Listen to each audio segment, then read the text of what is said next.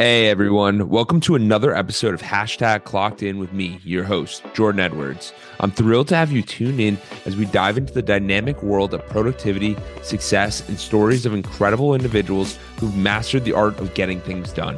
Whether you're commuting, hitting the gym, or just relaxing at home, this podcast is the go to source for inspiration and actionable tips to level up your productivity game. I'm on a mission to unravel the secrets of those who seem to effortlessly manage their time and achieve their goals. So if you're ready to clock in and unlock your full potential, you're in the right place. We've got a lineup of amazing guests, industry experts, and thought leaders who will share their insights and strategies to help us crush your to do list and make the most out of every moment. Get ready to get inspired, motivated, and equipped with the tools you need to supercharge your productivity. This is hashtag clocked in with Jordan Edwards. Let's dive in.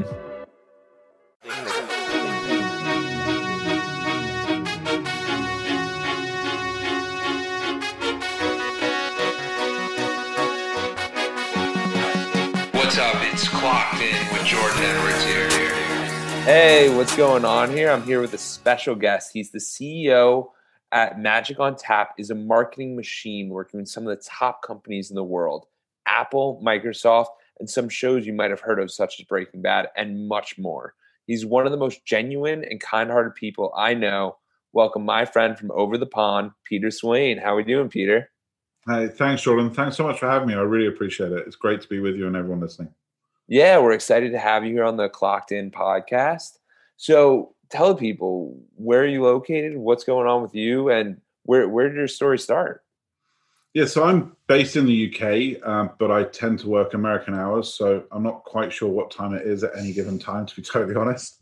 Uh, but I started coding when I was six, to be honest, um, because I was a, I was an only child, um, so I wanted a brother. My my mum told me I couldn't get one from the shops, so I tried to code one, and it was the mother of all if then statements. It was like hundreds of lines of if I say this, it should say this. Um, but it kind of captured me. So I sold my first application when I was 12. Um, I got uh, thrown out of college um, because I failed my IT, uh, uh, amusingly, um, because I didn't agree with the teacher at the time. Um, and then I went to a trade show and I picked up this flyer. It was on a yellow piece of paper at the PC World User Show and the flyer was for the internet, this thing, this new technology called the internet. Um, and I was hooked. I was hooked from day one, um, and I saw that it was going to change the world. So I became a, a web developer. Um, I was one of the first web developers in the world. I worked on uh, Yelp.com, Yelp.com in the states um, in 1990 two, I believe, before Internet Explorer existed, before Yahoo. Yahoo did exist. Yahoo had its 30 second, we were the 30 second link on Yahoo. Um, and at the time, it was just a homepage. It was just one page of a list of links, and we were number 32. Um, so, yeah, uh, since then, I've done hundreds, uh, I've done about 1,250 digital projects now. I've worked for rural families, governments, huge companies, shows like Breaking Bad, as you said, um, solopreneurs um, and everything in between. As long as it's kind of up until November 2018, as long as it was intellectually challenging, I was in. Um, so yeah, I've worked a, across every continent apart from Ant- uh, Antarctica. So I'm still trying to pick up a project there. Um, yeah, it's been a lot of fun. A lot of fun. I, I love it. And so when you started, so you mentioned about the World Wide Web in 1992, you were helping Yelp. Yeah. What gave you the wherewithal to know to make that jump? Because that seems completely in the unknown. This is a space that no one even took on until 2000 and 1998, right? Like, wasn't that when it was kind of coming in? People were getting excited. They weren't even in personal laptops or anything. No, there wasn't. I mean, we were on 9K modems, 9.6K modems at the time. And it was what got me to it was when I was when I was young. My dad used to travel a lot. He was a, a sales support guy for a big IT company. So I used to get a five minute phone call with my dad every week um, when he was traveling, because that would cost like 50 bucks for that five minutes. So I had to kind of try and compress a week's worth of son and father into five minutes. So, and I didn't, I don't think I realized it at the time, but looking back, that's what the technology meant to me. It was this ability for everybody in the world to connect with anybody else instantly. And I couldn't see how that was going to fail. And I was actually employed somewhere else, um, a, a, great company that, and I was doing work for Formula One, for Williams Formula One on laptop, multimedia laptop presentations for Formula One. And the I got this flyer and I went to my boss at the time and said, Are we going to go into this internet thing? And he said, No, um, it'll never take off. Um, and it sounds ridiculous now, but at the same time, Bill Gates was standing on stage saying the internet is a dead duck, it will never succeed. Um, because he just bought a company called CompuServe, and CompuServe had a very structured view of how to share information online. There was like folders with files or folders with yeah. stuff inside it, whereas the internet is obviously this kind of chaotic thing. Um, so he said, "No, I'm not going to do it." So I handed in my notice there and then, um, and went to the Internet World Show in London, the first ever one, and walked around every stand. Um, like I think it was like 60 stands there, asking for a job. Um, and 59 of them, 59 said no, um, which was not how I expected it to go. Um, I, you know, the the folly of youth. I thought I was just going to walk in, um, and someone was going to give me a job, but they all said no. Um, and then the last, literally the last stand, I offered to work for free for two weeks, um, and asked them just to pay for my train fare and my lunch, so that I wasn't going to lose money, so I could prove that I actually knew what I was doing because I had no degree, no qualifications, no background, no history, no nothing. Um, and so yeah, I ended up working free for two weeks. And unfortunately, they they took me onto the Yellow Pages project as a what would now be called like a solutions architect, like a guy that was trying to thread everything together and work out how to actually make it work. Um, but this um, was all new at the time. Yeah, I mean, no one knew any. No one knew any of the roles. No one really had qualification. Did anyone really have qualifications? No, not at all. HTML one um, didn't even include support for images. Um, and we had to use the, the, this is ridiculous, but we had to use the dot of an eye to to draw logos pixel by pixel and then send them to the front end. Um, like there was there was nothing. It was it, and I'm really grateful for it because as we've gone through all these different evolutions in tech, and I moved from internet into mobile um, when I bought my first iPhone for exactly the same reason. But what it's led to is a really behavioral psychology perspective of things. Um, because the technology is just, to me, is now just a facilitator that just lets me achieve whatever kind of strategy goal I'm trying to achieve. So whether we're talking Facebook or Google or Pinterest or LinkedIn or TikTok or it, it, it doesn't really matter. They're just tools that have their own quirks and their own techniques to them that you have to understand to be able to achieve what you want to achieve. But because I've been in there since for so long, it's like, yeah, okay, it's just another network. Yeah, it's just another algorithm. Okay, fair enough. Well, how does this one work? Oh, it works like that. okay, great. Well, let's do that then. So it's uh it's always it's always been that way of of just sitting at the front of it and just watching it and understanding that the technology is just an, a connector. That's all it all it's actually doing in its own way. It's just connecting you and me and and me and my mum and you and your listeners and and then understanding how the different platform that you're sitting in how how it wants to be rewarded. So what i mean by that is if somebody's running ads on facebook they're quite often they're thinking about their goals hopefully. Secondary they're thinking about the customer what the customer wants and how to to talk to the customer. But very rarely do they stop and think of how Facebook, what's Facebook's goals in this equation. Yeah. And when you start seeing it from the perspective of the platform of what does Facebook want from this this interaction, then you can optimize that, and that's actually the thing you really want to optimize the most. Because um, then they'll reward you more for, and they'll put out your stuff more. Because well, they're, they're, like, they're the ones good. deciding how much visibility you get. They're the ones deciding how much it's going to cost you to get that visibility. So why would you want to deny them in your planning? You want to play nicely with them. I mean, uh, people obviously have moral standpoints on this, and Facebook is yeah. this, and Facebook is that. But that aside, if you're using it as a advertising platform and it's deciding how much it's going to cost and how effective it's going to be, you might want to play inside their rules and inside their game instead of not instead of ignoring them. Yeah. So you mentioned that when you when there's a new platform, it's just a technology. So when you do those new platforms, how do you know when it's time to jump in one and when it's time to I'm not sure if this is going to land or not? Like because there's new social medias coming out all the time, so it, it makes it difficult because everyone's trying to rush to be the first to this next one, but who knows what's going to hit?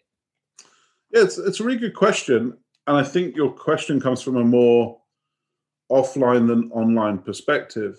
I was having this debate with somebody earlier on today, um, and it's when we're talking online, it, it's all about data and looking at data. So as soon as you can get data, as soon as you can get information, you can start making quantified decisions. So the decision, you, the way you phrased it, was how do you know? Well, try it.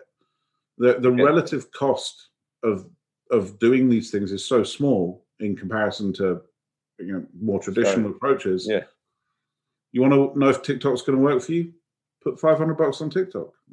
I mean, it, there's there's no easier answer than than than try it yeah. and see what data you get back.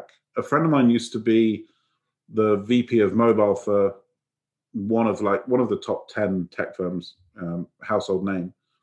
And he had 40 people that were each running an experiment every week. Um, and that could be like move the button to the left, move the button to the right, move it up, change the color, change the la- make it bold. And every week they went, yeah, that resulted in a 0.08% average increase in behavior, or it didn't. So if it did, we keep it. And if it didn't, we bin it. Um, so they ran, if you work that out, that means they ran approximately 2,000 experiments per year. So every year they were getting better by this by the factor 2000 and that only happens when you actually just try it. Yeah. Um, so there are i mean so yeah i would literally say to everybody if you don't get a strategy borrow somebody else's strategy model somebody else's strategy and try it. And then if it shows great results keep on doing what you're doing. If it shows moderate results see if you can finesse it. And if it doesn't show any results dump it yeah, and I think that's huge for a lot of people because some everyone gets so comfortable with what they're doing. Like for example, I'm on I have uh, I promote a lot of my stuff on Instagram, but I have a buddy who's on TikTok and he's just been posting about New York City and he's up to 70,000 followers just like that cuz a couple videos go viral and he's like, "Dude, it's working." So you might as well try these different platforms and jump to them.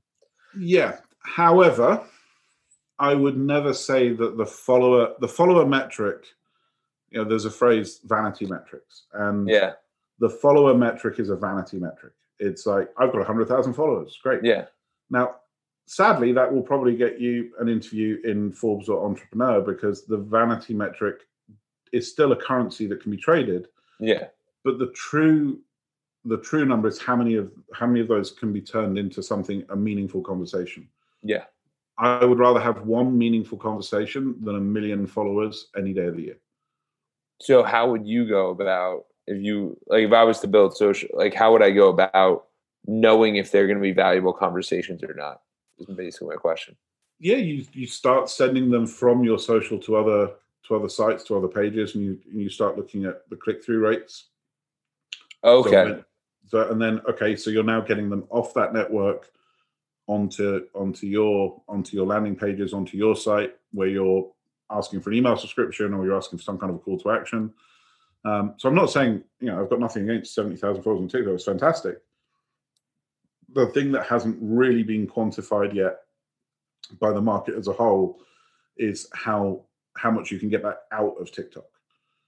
Um, because TikTok is an irreverent five second swipe, swipe, swipe, swipe. Ha ha, yeah. that's funny. Next video, ha ha, that's funny. How are people getting clients? Yeah. Yeah. How is that actually translating? For the larger companies, um, brand awareness is certainly part of it. So, like when the, the, Breaking Bad project you referred to, we did the mobile app for them um, when we were running the mobile agency. Um, we almost didn't do it because they they pitched. Sony called me and pitched the show. I think it was Sony um, and they said, we want to do this app. It's a little bit crazy. It's going to start with a guy with a hood. He's going to wear like a sackcloth, and you take it out, and he's in a trailer, and you got to click on the objects, tap on the objects on the screen to work out how to get out the trailer. Yeah. Uh, and it's called Breaking Bad. And I went, that sounds terrible. um, that will never take off, but sure, we'll do it. Um, so yeah, I'm glad I was wrong, obviously, because and I'm glad I said yes. Um, but for them, something like TikTok would be incredibly successful. Yeah. But but they've got the budget to to kind of get a mass permutation to get like a really blanket reach of reinforcing that name in your head. Yeah. Whereas somebody else that's more regional or somebody that's got a smaller thing, it's gonna I I'm I'm not saying it's not going to work. I'm saying it's going to be very specific. Yeah. So when you get these crazy projects like the Breaking Bad one, first of all, how are you sourcing for them? And are people coming to you? And then when do you decide to take a project or not take a project? So my criteria for that has changed massively. Um, so up to November 2018, how did I decide to take a project was predominantly how how challenging and how interesting it was. Yeah. Um, and that led to when we you know, when we spoke before this, some of the crazy Yeah. stories that I tell. That led to all these kind of crazy. Wow, you did what? You did what? So like because I became known for having in the areas that I operated. I became known for being the guy that you call when you've got something that is unachievable or crazy or ridiculous. Yeah. Um, and I would be putting like just like you you build. I, I once built, um, for example, an a system for a large government agency that cost several hundreds of thousands of dollars that had publishers, content editors, and everything in between. And its one job was actually to control access to the, the to the access door code Yeah. because it was a consortium of companies and they didn't know who actually worked for them. Um, and they couldn't work out how to get these five companies to tell them who actually worked for them. Um, Yeah. It was like a multi billion dollar project. But because they were all working in a secure location, they all needed the door code, and the door Yeah. code changed every week. So if we put the door code on the secure website, people would have to log into the secure website to get the door code. And then we could tell the company how many people of what who actually worked for Yeah. Yeah. And who's who and who's yeah. yeah so that's just like a, a very that's one of a dozen examples of where you end up doing this kind of huge digital project but actually your your goal is actually incredibly specific but you have to build everything else out Yeah. to get that one thing in otherwise it's very apparent to everybody what you're actually doing we've built loyalty engines for that we've built email chains for that you, you I get it because it's so behind. No one understood that that was the actual goal. They just thought, hey, we're trying to make it more secure. And you're like, no, we need to know who's who works here. Yeah. So they they came to me with we need to know who works here, and our budget to achieve that is two hundred thousand dollars. yeah. I'm like, okay. I'm, I'm like, well, why can't we do this? No, we tried that. Why can't we do this? No, we tried that. Why can't we do this? No, we tried that. Okay. Well, then let's make the door code, which is the one point of ingress and egress, a protected asset, and give them access to it that way. Then they have to do it. So it becomes a lot of digital projects. A lot of projects are like that, but a lot of digital projects are like that, where you're building out something really big, but you've actually only got a very intentional goal. Yeah. Um, and they're they're to me the most fun because then your definition of success becomes really quite tight. Did Yeah. we achieve X, Y, Z? Yes or no? If we did, great. If we didn't, no, that wouldn't work. Um, but then prior to November, so November 2018, I did a project that I wasn't particularly proud of. Um, we did very well, but it wasn't helping somebody that I thought actually, looking back on it, should be helped. okay. Um, and when I realized where we were at, combined with the fact that I just had um, my first child, my daughter would have been like one at that time. Yeah. Um, I realized that myself, a lot of people, but I realized I got really good at doing what I was doing, but I'd never put uh, a moral compass over the top of doing what I was doing. Yeah. So I was pursuing things that were intellectually interesting, not necessarily what I felt would make the world a better place. And this um, this occurred due to your daughter, or just kind of like everything all at once. It was a weird thing. Like I saw the results of this really successful project, and everyone Yeah. in the office was celebrating, and I kind of had this flash forward of having to tell my daughter at some point in the future how we earn our money and how we became successful. Yeah. And I didn't want to tell her that this is how I did it, it, because it didn't stack up with my vision of what being a good father is. Um, you know, that's incredible. I love that. Yeah, I tried to teach her, you know, to be morally upstanding, to you know, walk away, to confront bullies, to you know, to to as every I hope as every father does, yeah. like try and you try and build an exemplary human being, and then you look back at your own behavior and go, well, that's not cool. That doesn't match the narrative I'm trying to give my kids. Um, and I have a rule where wherever possible not to lie. So at some point I'm going to have to tell her, and I don't want to tell her I did this. So how can I carry on working in that mode if I don't want to tell her that I'm that's what I'm doing? So I quit the agency I was running at the time. Um, we closed it down. Um, and I spent um, a couple of years in the world of personal development and Tony Robbins and Sean Callagy at Unblinded um, and really dived into working out how I could do what I do, but do it for people that I want to do it for. Yeah. So my criteria now is not how intellectually challenging it is, but how much I perceive that that person, company should flourish. Because yeah. Digital is the ultimate accelerant. It, if done properly, it can make anything big. Um, yeah which means you've got to make sure you get the right things big. Yeah. And not so doing Okay. And one of the big things I want to note there from what everyone from what Peter was saying is that he's very solution oriented. The person presented him with many problems and he kept looking for a solution. And that's a very big key to being successful.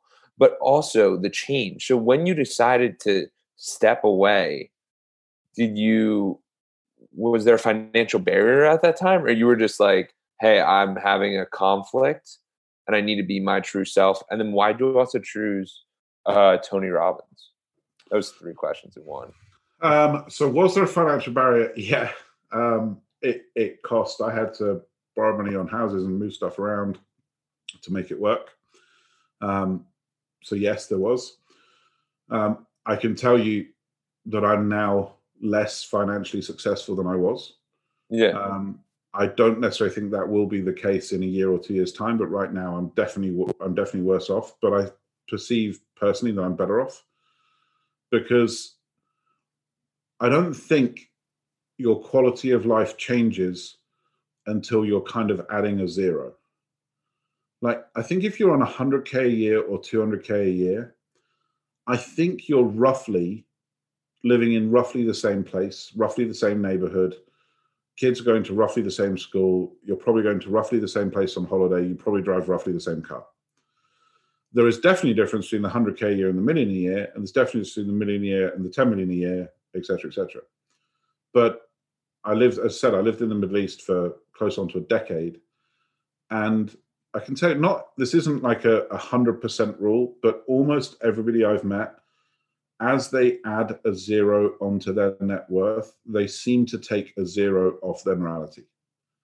Um, to be most people, not not everybody, but to to be to be at that top level of success, the human capital, the human cost of your decisions can't factor into your decisions anymore. Um, and every industry has this the same thing. This is not just like digital construction industries have a budget for how many people will die on a big construction job because they fall off of this or they fall off that. You you have to make that choice. Like you can't. It's just you know if you've got three thousand people working on a building, some people are going to fall off. That's kind of it's just going to happen. But it just becomes a line item on an Excel spreadsheet um, of the cost of the insurance to cover that, et cetera, et cetera, et cetera. And you desensitize yourself to, hang on a second, that was that was Bob, that was Jane, that was they were yeah, people that's a person. that happened to. Yeah, it's terrible. And if you're running 50 construction projects and two people, you lose two people on every one, well, that's 100 people you're going to lose now. Yeah. Um, so the further you go up, and I'm not saying it's intentional for everybody, I think it's very unintentional. The further you go up in your career, the more you're making choices that aren't about human impact and human growth. You're making choices about financial impact and financial growth. Yeah because if not, you're probably going to get fired.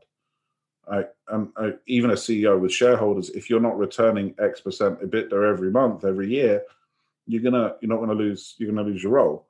Yeah. So if you start proposing 15 year initiatives for the environment or for equality and inclusion and diversity, it doesn't really sit well with the people that want a four percent return on their shares every year. So, Yeah. And I, I that, so that's something I still battle with a lot of looking at everything and going, okay, how are we going to do this? Is this right? This is this wrong? So that's the first question. Second question. What's your third question? Can you still remember? Uh, yeah, I can. Why Tony Robbins? That was it. Um, yeah. So I, I interestingly, I went there because um, was it in the UK or was it in the US? Yeah, he was in the UK. Okay, okay. It was like the first one in the UK, and I went and I I walked out halfway through the first day, and I called my wife and said, "This guy is full of Yeah. set blank hair," and my wife knows how to manipulate me in a very positive way, and she said, "Didn't you tell me he's worth like six billion dollars?" I'm like, "Yeah," and it's like, and he he coaches like presidents, prime ministers. Yeah. Sports athlete, you know, I'm like, yeah. Like, so is there a chance he knows one thing that you don't know? I'm like, yeah. And she's like, well, how about you hang around for the rest of the day? And if you still want to leave, then fair enough. But go in and play, for, not, I mean, I'm using Yeah. Tony Robbins language now, but essentially go in and play full out and properly invest in it. And then if you're not getting value from it, leave. Um, and yeah, I stayed for the day and went, okay, I'm all in. Um, I can't think of a better place to be. That's kind of, I like the fact that it's that Tony Robbins sells at the end of every seminar. I like the fact that it's a financial institution, but I like the fact that it feels to me certainly like it's a very heart centered financial institution, um, Yeah. which is what I want to get to. So it kind of matched. Yeah. Oh, so you saw your future in that. Yeah, and I saw the plats and the lions at the front. Uh, um, so if anyone that doesn't know this, the, the kind of people at the front are pet, and I'm like, yeah, I want to be in that group. Um, so and what, what does that mean? A plat and a lion, just for the audience. So a platinum is somebody that has spent uh, probably like a six-figure sum, um, and For one year or every one year, yeah, Okay. and go, and that gives them access to every event, um, and gives them access to some other kind of private events as well.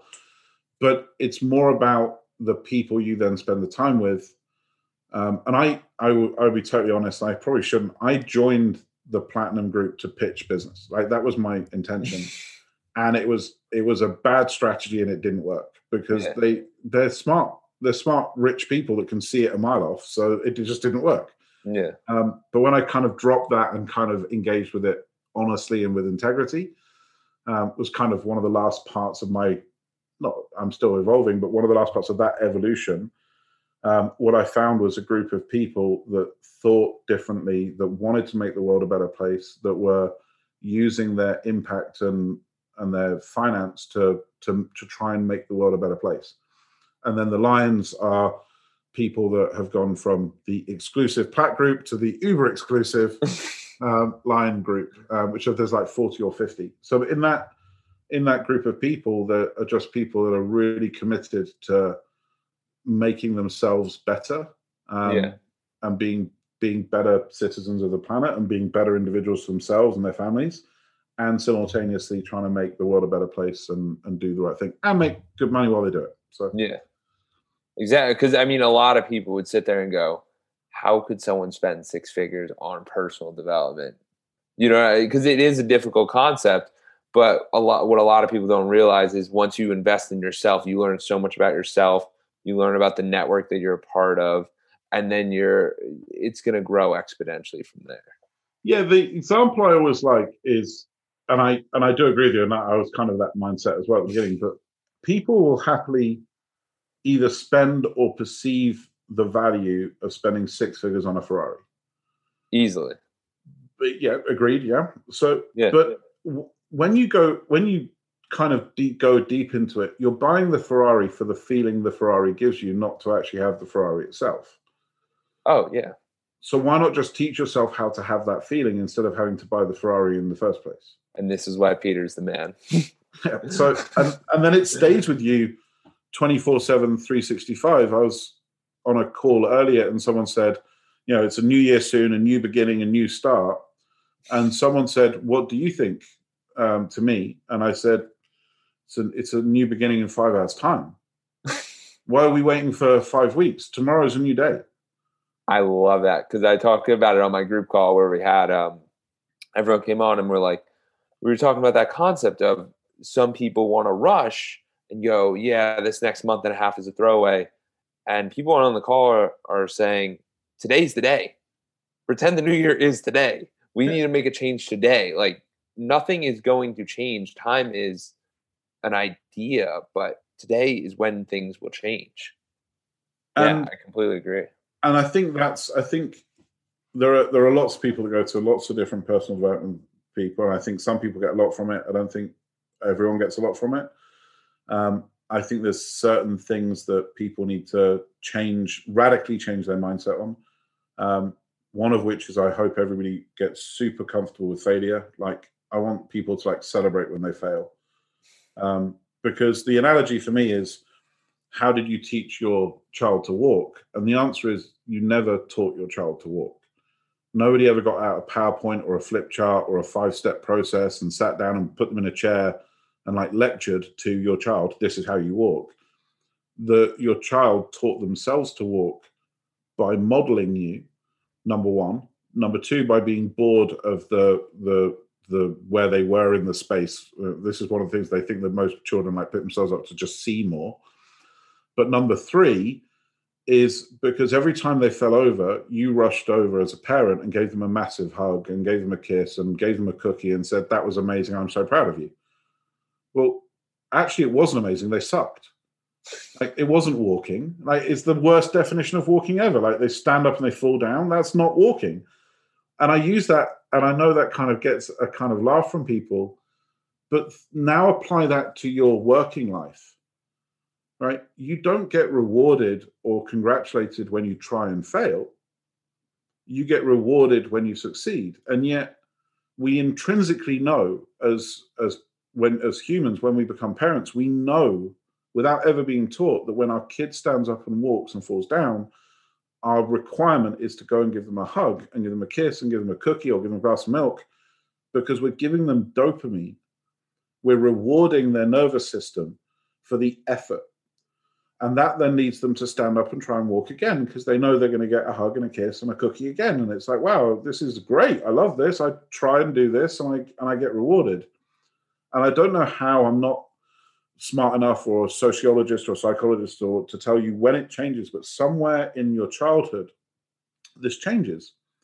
And suddenly we start rewarding people for their outcome and not the effort, which leads this whole ego thing to get in the way and stop people trying to do stuff that they're uncomfortable with.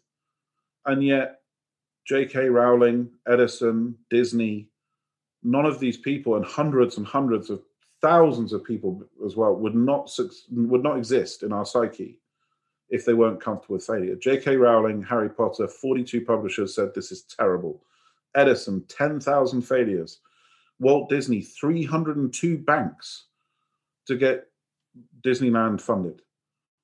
None of yeah. these things would exist if they weren't comfortable with failure. And I think that is the number one thing people need to take away of just go and try it. Yeah. I mean, it's huge. It is huge to fail often and very fast and realize that. And I think what you were getting at is the reason there's an interesting relationship between a parent and a child and what they want to do is they always want to protect them.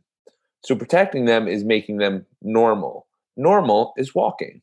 So you want to inspire them to walk. But when it goes out to the world and it's, hey, you got a safe job or go be an entrepreneur, it's like, I know the entrepreneur might cause you pain and I don't want to see you in pain. So it's I'm supporting you, but I'm not supporting you because of that fact. And mm, if you don't have the financial wherewithal to go, hey, like you can drop on your belly 10 times and we'll pick you up. And that, the, what that then becomes is a fear when people look in the mirror. And there's there's this I often like latch on to one piece of behavioral psychology for weeks. And my current one is this, which I just find phenomenal. If you ask someone if they want to flip a coin, and if it's heads, they get 10 bucks, if it's tails, they get nothing, or they can have five bucks. Uh, it's about 80 90% of people will flip the coin for 10 or zero versus taking a safe five. However, if you give them the five bucks in advance, put it in their hand, and then ask them if they want to play the game heads or tails for the 10 bucks or zero, 90% of people will keep the five bucks that they've been given. But the end outcome of both of these scenarios was exactly the same. Like you had a 50 50 choice for 10 or zero, or a 100% choice for five. But simply by giving the $5 in advance, by literally putting it in their hand, the brain changes its state to become loss averse. I was just going to say that it feels like loss. Mm. While if, well, it if it's not in your hands, you don't feel so you it. Don't, you don't lose it. So I think that this kind of is profoundly interesting in every wake of life and every single interaction because every single person that's a, that's in business, in fact, every single person full stop, but certainly in the space of business, is an amateur psychologist, whether they understand it or not. Because what you're trying to do when you're trying to get a sale, when you're trying to get a promotion, when you're trying to get something 10% cheaper, is you're engaging in a, a, a psychology war where you're trying to change the other person's mind to do something you want them to do. Yeah. So if you understand how the program that everybody's running is flawed, yeah, then you can understand how you can change that behavior. And hopefully you do it in integrous ways. But like coaching clients that I work with, every single coaching client, I'm like, give them the first month for free because they're not going to want it taken away from them. That's just human psychology. We don't want to yeah. lose something. So give it to them so that you can take it if you need to. Uh, it's just, and it's, and as I said, I hope everyone applies this with integrity. But the the human brain is running on a flawed program, and the one of the things that I love is if I like do a starter's gun, and we put you under an, a functional MRI. Yeah. The bit of your brain that lights up after your amygdala, which receives the first part of your signal, the next bit that lights up takes between, depending on your level of training, somewhere between 350 and 700 milliseconds. So it takes a third to seven tenths of a second for you to become aware that the gun was fired. Oh, wow. What that means is you're not living your life in real time. Yeah, you, there's a... This conversation happened seven tenths of a second ago. right? So, like, you, you perceive, like, if you're watching, like, a rerun of Friends on whatever, you know that that was filmed 10 years ago. You get that. And if you're watching professional sports, you know it was filmed 15 seconds ago or 10 seconds ago and it had broadcast time. Yeah. But your entire life happened half a second ago. And your brain in that half a second is running on a whole set of pre programmed patterns that it's learned over the years that you are not consciously aware of. And some of those conditioned behaviors are really, really useful. For example, a kid runs out in front of the car, I should put the brake on. Yeah. That is a learned conditioned behavior. That's a great conditioned behavior. And the reason it's great is because when you learned it 20 years ago, the response has not changed 20 years later. It's still the right thing to do. However, what's bad is the trauma you went through with your first girlfriend, your first boyfriend, when a relative of yours passed away, when your best friend lied to you, when, yeah. when, when, when, when. These things are learned behaviors that are very, very toxic because yeah. you end up operating next to those patterns without even realizing yeah. that you made that choice. You didn't make that choice. The 15 year ago version of you made that choice for you because it's just because you haven't healed yourself. You haven't overcame that. Yeah, and I think that's why you, people spend so much money on personal development because that first unlock is self awareness. Yeah, that's incredible. I I really like this is why I love it because I never know where the conversation's going to go with you, and it can go a multitude of directions, and it's always very interesting. I want to go back to the Ferrari point. Hmm. What is ways that you find yourself getting that dopamine hit of owning a Ferrari without owning the Ferrari, if that makes sense? Yeah, so I think, and a lot of people I think will tell you the same thing on this. The number one is is gratitude. Right? You're again, I I like and I, I accept that other people have different answers and slightly more divine inspired answers, but my answers always come back to like biochemistry and what your brain is doing. And under again, under an fMRI, functional magnetic resonance, da da da da, you can't feel angry and grateful at the same time. It's it's physically impossible for your brain to feel those two things at the same time because they're different parts of the brain that have to operate to do that. Yeah. But if you're in a state of gratitude, it's physically impossible to to be to be upset with the world. So what you do is you train your yourself, your brain, in times of non-stress. You put these patterns in, the ones we're talking about. Yeah. And everything's going well. Put the patterns in. So every dinner time, um, me, both my kids, my wife, before we eat, say say three things that we're grateful for. And it, it can be literally. I, you know, my my three year old son doesn't quite understand it conceptually yet, so he's normally grateful for the three things that are on his plate.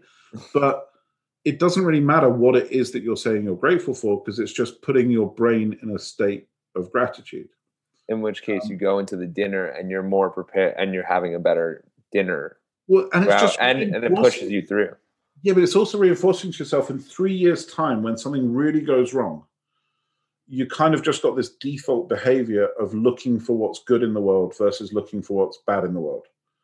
You, your brain only takes on about two percent of the stimulus in the world. You you you discard eight percent of everything you perceive.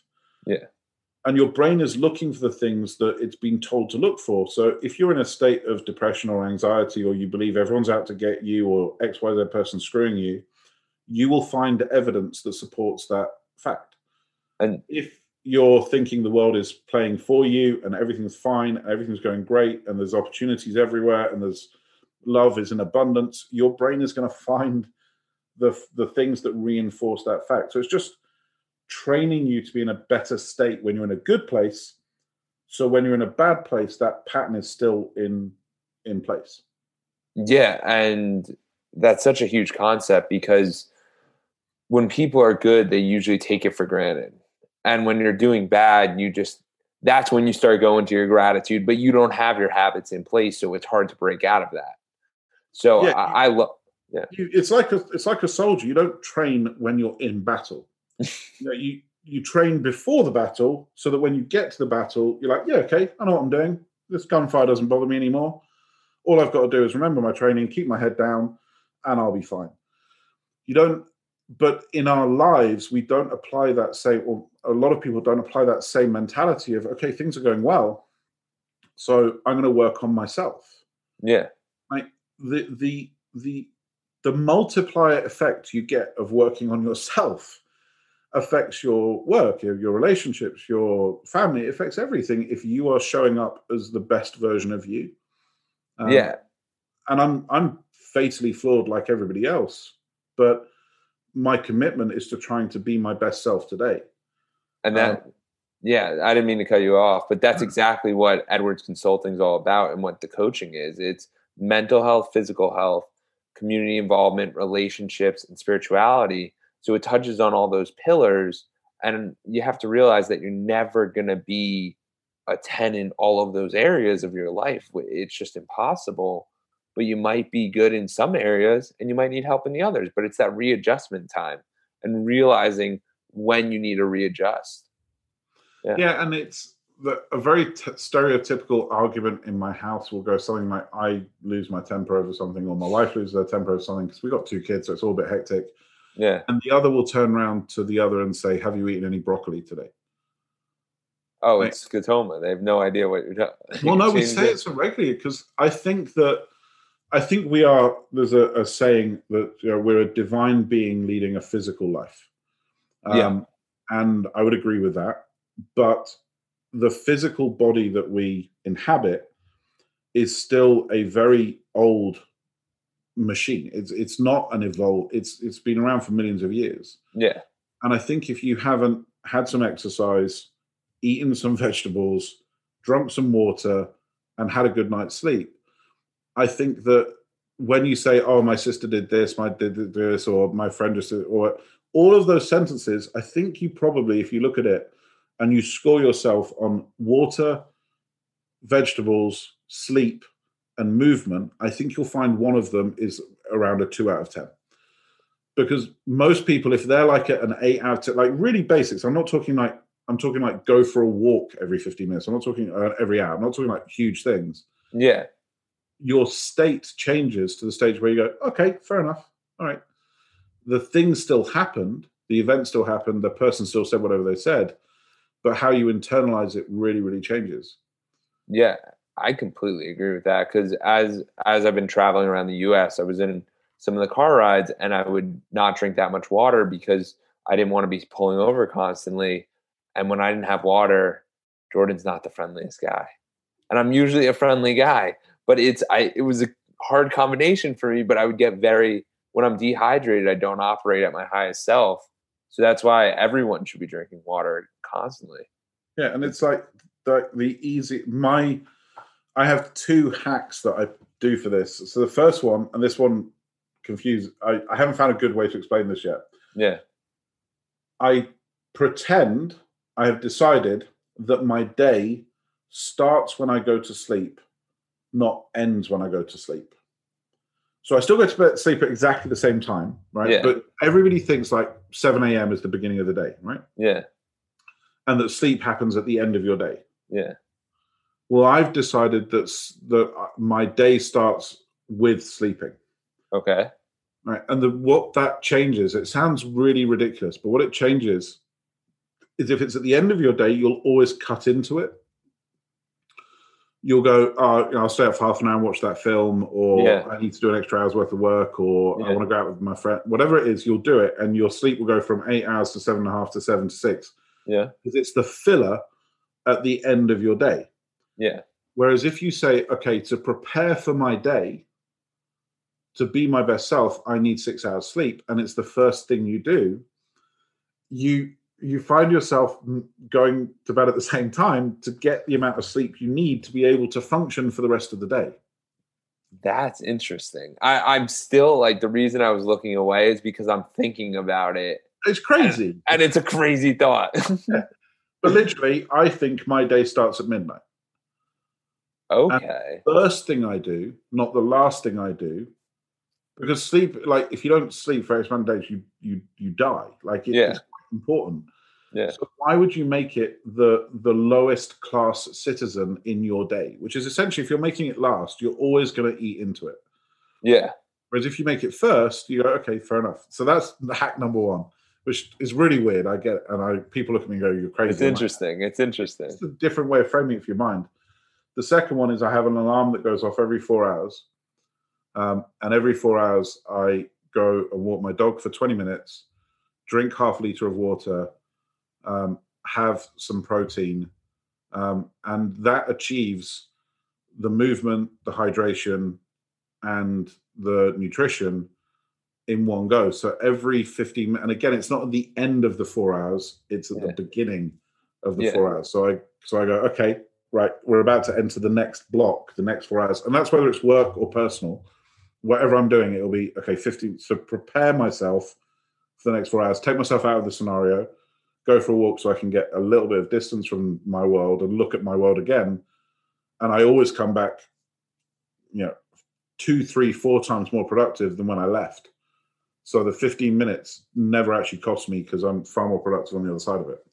Um, yeah. And I think that's that's a huge one because it's so simple and it also allows you to have your day be separate days. So you could have four days in one day theoretically because each one's a 4-hour period. This one's I'm doing a podcast with Jordan, then I'm having dinner with my family, then I'm doing this. Like Yeah, whatever that another opportunity to go okay i didn't quite get that right um, so it's another reset. Every four hours is another reset to go okay that didn't i'm, I'm not being productive i didn't work. Um, if i'm not being productive i'll stop working. Um, i won't work unproductively. I'd rather shut down and go and relax or go and exercise or go and read or have a nap. Um, so that i'm always hyper intentional when i'm doing the thing i want to do. Uh, i think that the world of personal development has been made and not necessarily deliberately, but it's been made very complex in order to be as sellable as it needs to be. I think I think that's the same with everything. Like Yeah. weight loss is really as simple as you know, eat less, move more. Yeah. Um, but that wouldn't be a very successful book. But that would actually be the right book. Like just eat less, move more, and just can every week eat a little bit less, move a bit more until you get a steady weight loss, and just carry on doing that, and that's it. Um, I think personal development has been made into this really complex thing, and I really don't think it is that complex. I think it's carve out the time to meditate, and my definition of meditation is again really weird. I I think you can meditate whilst you're playing on on an Xbox. I think Yeah. to me, meditation just means checking out of reality um, and allowing your brain to go in a different way. And if you're playing a game that you play regularly, you're not actually fully engaged with it. You're not really thinking about it. Yeah. Like if I play FIFA on easy mode, I'm not really thinking about what I'm doing, Yeah. and my brain will go in a different direction. Um, commit to reading one book a week that isn't um, something you'd normally read. Another good one. Um, spend about 20 minutes a week listening to somebody you very much disagree with everything they say. Um, wow. That's interesting.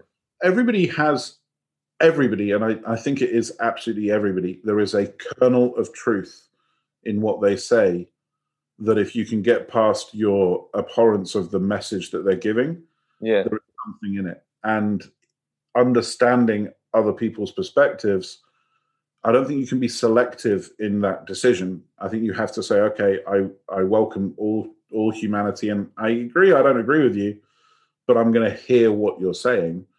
Um It helps your listening skills because a lot of every single argument is one person trying to explain to another person what they're doing, in which case they never sit there and go, I could have worked on this. That's how to diffuse any argument. And that's the same thing with listening to opinions that you don't agree with. You just try to shut them out and come up with reinforcing ideas. Well, if you just openly listen, there's a lot more you can take from it. Yeah, and you get to, and it'll it'll bubble different parts of your brain. Every dog walk um, is prefaced with the question, "What if insert blank isn't true?" Um, Can you give a sample? Yeah, um, I was working with a client today who wants to sell a coaching program at twenty thousand dollars, um, and I felt that they couldn't sell it for twenty thousand dollars. I didn't think the value stacked up, and I was arguing in favor or presenting Yeah. that opinion. So I went for a dog walk and said, "What if that isn't true? What would the world look like if I'm wrong? Yeah. What it would look like this, this, this, this, and this?" And then you go, "Okay, actually, that is actually that is actually right. Okay, I'm going to abandon that viewpoint and take that viewpoint." Um, and I think it's a really, a really useful Tool. to say, "What if my belief of X was wrong? How would the world look if um, I don't believe, for example, COVID is a conspiracy theory, right? So that's a, that's a, good, a good example. And I'm again, Yeah. I'm not trying to get political with anyone. That's just my belief, and I welcome other people to have a different belief. But if I will therefore go into when I go and walk the dog, say, what if I'm wrong? What if COVID is a conspiracy theory? How would that manifest in the world if that was true? And my answer is, Yeah. if that was true, I believe somebody would have, with an inside track. I don't think you can keep a secret, so I think somebody would know. Um, So, it, and you can use it literally for anything. Like, what if I don't need to drive from A to B? What if I don't? And this is how Airbnb launched a hotel company without owning any hotels. This is and it how helps you make solutions and you think about the world in a different way and that you bring up this it brings you back to the solution point where peter spends most of his time on the solution even when he doesn't even have the problem he's still thinking about the solution Oh, a hundred percent, and I, it can last for like years. Like, uh, like if I don't understand something, and I can't see the why, and it's just been like a, a brain training exercise. Like, the UK once announced they were going to light all the highways, all the motorways. They were going to put lamps down all the motorways, and I sat there and went, "Why? Why? Why now? Why are they doing it? What? It? What? Why? I don't get it." yeah we've got lights on the cars. Why? And it turned out that we had a deal to sell electricity to France. France built nuclear power stations. When those power stations came online, they didn't need to buy our surplus electricity. And surplus electricity costs a lot of money to get rid of. Like really, that's really expensive. So, but we needed it in the day, but you don't need it in the night. So we built, we lighted highways to to do it. So everything has a what everything, everything somebody says, everything they do, everything a company does manifests itself in a an intentionality, whether it's conscious or subconscious. Everything was done for a reason, and that's why I spend so much time on the word why. Why did that happen? Because when you unlock those, you're unlocking that solution mindset. Because then you can do it in reverse. You can say, "Well, I've got this problem. Well, how am I going to manifest it?" And there's does there are there are 12 ways every single person that hears this can make more money in the next four hours. There, there, there just is. Yeah. Any unutilized asset that you have has a way to make you to progress you somehow. Yeah. Um, and it's you just start looking at the world differently when you see everything as an opportunity. Um, yeah, I, it's fascinating. I, you're absolutely right. I spend literally ninety percent of my life trying to figure out what the problem is, why that problem came about, and how to solve it. And some things can take five seconds, and some things can take five years, and I have no way to turn it off. Yeah.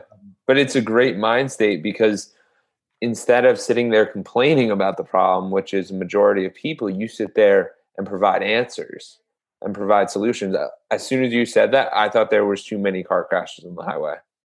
That was my first solution thought.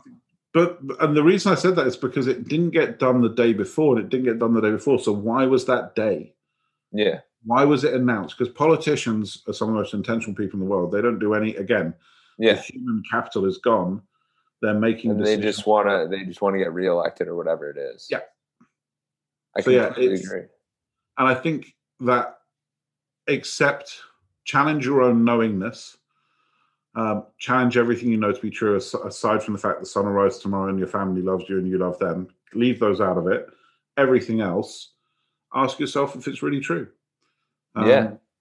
And that's how Facebook now exists. Um, that's how Amazon, you know, Jeff Bezos, when he announced his business plan at the International Books Impact, I can't remember the name of it, but it's a big book show. Um, he got laughed off stage. Um, Right. When the guy that founded Amazon presented Amazon, he got laughed at because everybody said that's ridiculous. You can't do that. They um, couldn't. Yeah, it wasn't. It wasn't conceivable to them.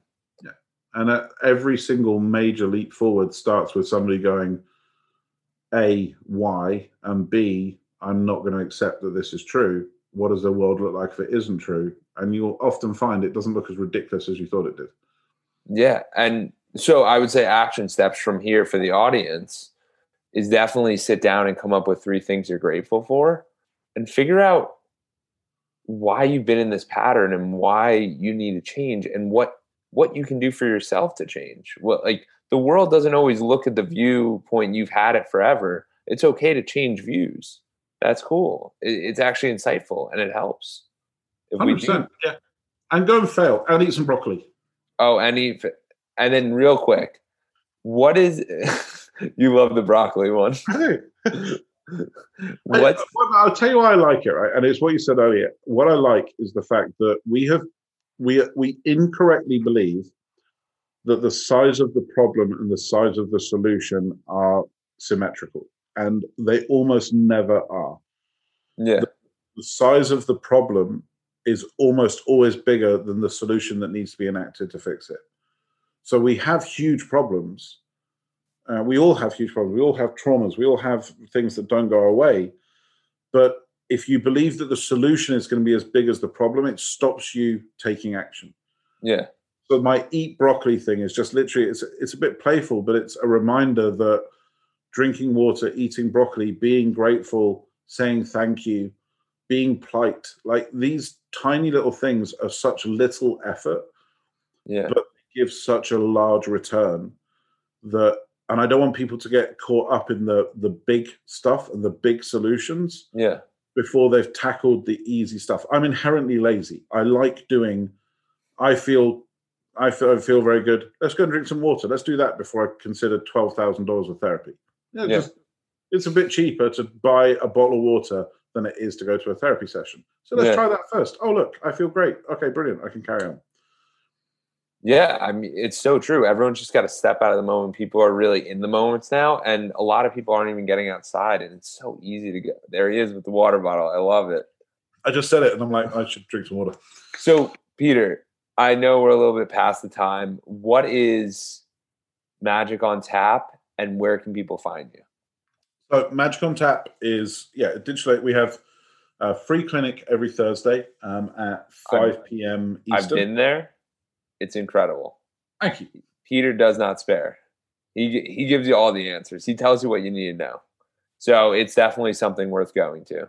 Yeah, if anyone does anything in digital marketing themselves, I would I would strongly recommend it because we take questions from strategy to SEO to social. Any question that is in the realm of digital marketing, we will commit to answering it um, for free live. Um, and then we have a paid mastermind um, that is every Tuesday, um, which has a couple of the free clinic with a couple of other nice little additions. There's a bat phone. Um, it hasn't got a better name yet, so we're calling it the bat phone for the moment, which is essentially the, the ability to ask questions on the clinic, but 24 7, 365. So you can literally record a question into a video and you'll get an answer within 24 hours. Oh wow. So anybody that's doing anything in digital marketing, what we've found is lots of people can't afford the 50, 100K digital agency. Yeah. So they're doing stuff themselves, which is great, or they're employing somebody that's more of an execution resource than a strategy Yeah. resource. But they still need the knowledge and finesse that comes with the fact that we've done it for so long. Yeah. So it's a, a very affordable. It's like five hundred dollars a month um, for that service. So literally, we will sit on top of any kind of company and go, do that, do that, don't do that. This is how you do that. This is how you do that. Um, and then obviously the more traditional digital marketing agency um, for for larger clients. So yeah, it's www.magicontap.com. Peter, I appreciate you and I'm grateful that you were came on my show today. Likewise, and thank you so much. I, as I said, I really appreciate. it. I've listened to some of your other episodes, and I was uh, honored to be asked. It really makes it makes a difference. Thank you so much. Thank you, Peter. I appreciate it. Thank you for reaching the end of the podcast. For that, we'll give you a complimentary coaching session in the link below with Edwards Consulting. Hope to see you there and have a great day and keep clocking in. Thank you for reaching the end of the podcast. For that, we'll give you a complimentary coaching session in the link below with Edwards Consulting. Hope to see you there and have a great day and keep clocking in.